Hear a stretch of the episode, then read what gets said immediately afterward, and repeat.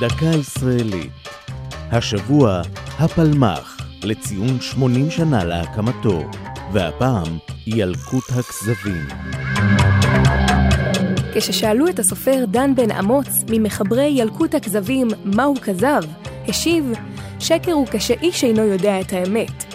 כזב הוא כשכולם יודעים שהסיפור אינו אלא שקר, ובכל זאת מוכנים לחזור ולשמוע אותו שוב ושוב. ילקוט הכזבים ראה אור ב-1956. אורחיו היו בן אמוץ והפזמונאי חיים חפר, והם נעזרו בין השאר באלוף הכזבים של הפלמ"ח, חיים לבקוב. הילקוט כלל 160 כזבים, צ'יזבטים, ושיקף את הוואי הפלמ"ח בשנות ה-40 של המאה ה-20, טרם קום המדינה.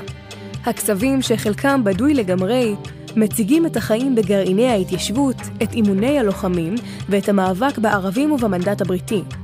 היו אלה מעין אגדות מקומיות שנשענו על דמויות אמיתיות, כמו אברהם שפירא שכונה זקן השומרים, או ג'ורי, הוא המשורר חיים גורי. הילקוט חולק לשערים, למשל מעשים שהיו, שיטות ופטנטים ומתיחות. וכך נשמע כזב טיפוסי וקצרצר במיוחד. בכינוס השומרים הוותיקים קם אברהם שפירא לספר זיכרונות, ובין היתר אמר, בכל ימי חיי לא הרגתי ולא נהרגתי אף פעם. זו הייתה דקה ישראלית על הפלמ"ח וילקוט הכזבים. כתב נדב הלפרין, ייעוץ רוביק רוזנטל, מפיקה אור זועי סולומוני.